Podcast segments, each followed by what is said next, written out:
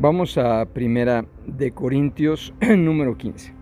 Dice, además, hermanos, les anuncio el Evangelio que les prediqué, que es el mismo que ustedes recibieron y en el cual siguen firmes. Por medio de este Evangelio serán salvados siempre y cuando retengan la palabra que les he predicado. De no ser así, habrán creído en vano.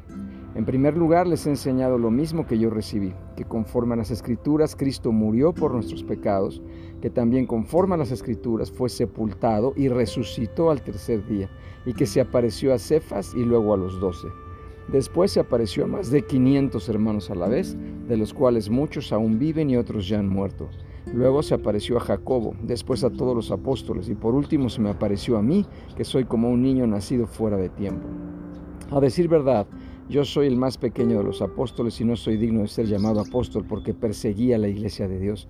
Pero por la gracia de Dios soy lo que soy, y su gracia para conmigo no ha sido en vano, pues he trabajado más que todos ellos, aunque no los he hecho yo, sino la gracia de Dios que está conmigo. Pero ya sea que lo haga yo o que lo hagan ellos, esto es lo que predicamos y esto es lo que ustedes han creído. Pero si se predica que Cristo ha resucitado entre los muertos, ¿cómo es que algunos de ustedes dicen que los muertos no resucitan? Porque si los muertos no resucitan, tampoco Cristo resucitó. Y si Cristo no resucitó, nuestra predicación no tiene sentido y tampoco tiene sentido la fe de ustedes. Entonces resultaríamos testigos falsos de Dios por haber testificado que Dios resucitó a Cristo, lo cual no habría sucedido, si es que en verdad los muertos no resucitan.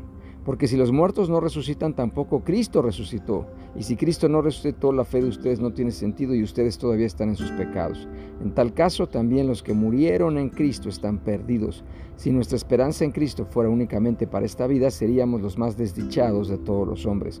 Pero el hecho es que Cristo ha resucitado entre los muertos como primicias de los que murieron, porque así como la muerte vino por medio de un solo hombre, también por medio de un solo hombre vino la resurrección de los muertos.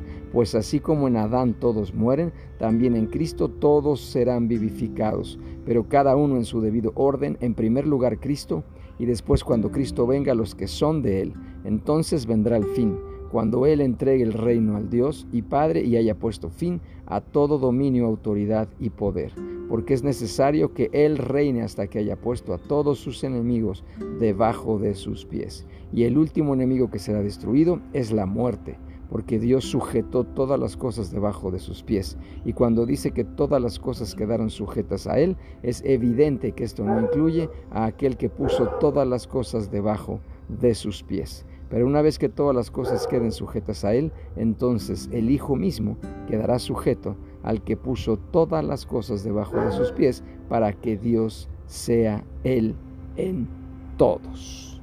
Maravilloso. Vamos a quedarnos en el versículo 28. Vamos a partir en dos también este, este, este capítulo porque es un capítulo grande. ¿Ok? A ver, entonces, vamos a escudriñar la palabra. Y aquí dice... Aquí vamos a, vamos a analizar. entonces, dice, está, está claro que los griegos, los griegos se burlaban de la idea de la resurrección del cuerpo. Creían que el cuerpo constituía una cárcel del alma inmortal. De ahí que para ascender al bien el alma tenía que escapar del cuerpo. Pablo presenta la resurrección como una nueva forma de vida, prevista en el eterno plan redentor de Dios junto a la destrucción de todos los poderes malignos muestra la importancia de la resurrección al, relacionarla con Jesucristo y los cristianos, define la naturaleza del cuerpo resucitado y revela cómo tendrá lugar la resurrección. El Evangelio es más que el perdón de los pecados, incluye la resurrección de Cristo y la subsecuente renovación de todo lo creado. Cuando, cuando habla del regreso de Jesús, muy importante esto, que es el segundo, el regreso de Jesús, eso se llama parousia en griego, es parousia en griego. Y este término que designa el segundo advenimiento de Jesús nunca se usó para describir su primera vida. Parousia originalmente se utilizaba para referirse a la visita de una persona de alto rango, especialmente un rey. Supone una presencia permanente desde el momento en que ella tiene lugar. El arribo glorificado del Mesías se verá seguido por su eterna presencia junto a su pueblo glorificado. ¡Qué maravilla! También hay que hacer notar que solo la fe que persevera es la fe que salva. El Evangelio es la revelación histórica de Dios en Cristo. Es un acontecimiento real que tuvo lugar con la crucifixión y la resurrección de Jesús presenciada por testigos confiables. El Evangelio no es especulación ni teoría, es un hecho real que puede ser informado y comprobado. Hay testigos innumerables. Pablo confiesa su indignidad personal como antiguo perseguidor de los cristianos. Eh, cuando dice que es como un abortivo que no merece ser apóstol, es una forma gráfica a través de la cual Pablo se describe a sí mismo como alguien insignificante, sin vida propia en los días del llamamiento apostólico. La conversión de un judío devoto como Pablo sería inexplicable si Cristo no se le hubiera aparecido en realidad. Pablo asume hipotéticamente la falsa premisa de que Cristo no resucitó para mostrar las profundas implicaciones del cuento. El cristianismo depende completamente de la real resurrección del cuerpo de Cristo. De otra manera el cristianismo sería un engaño.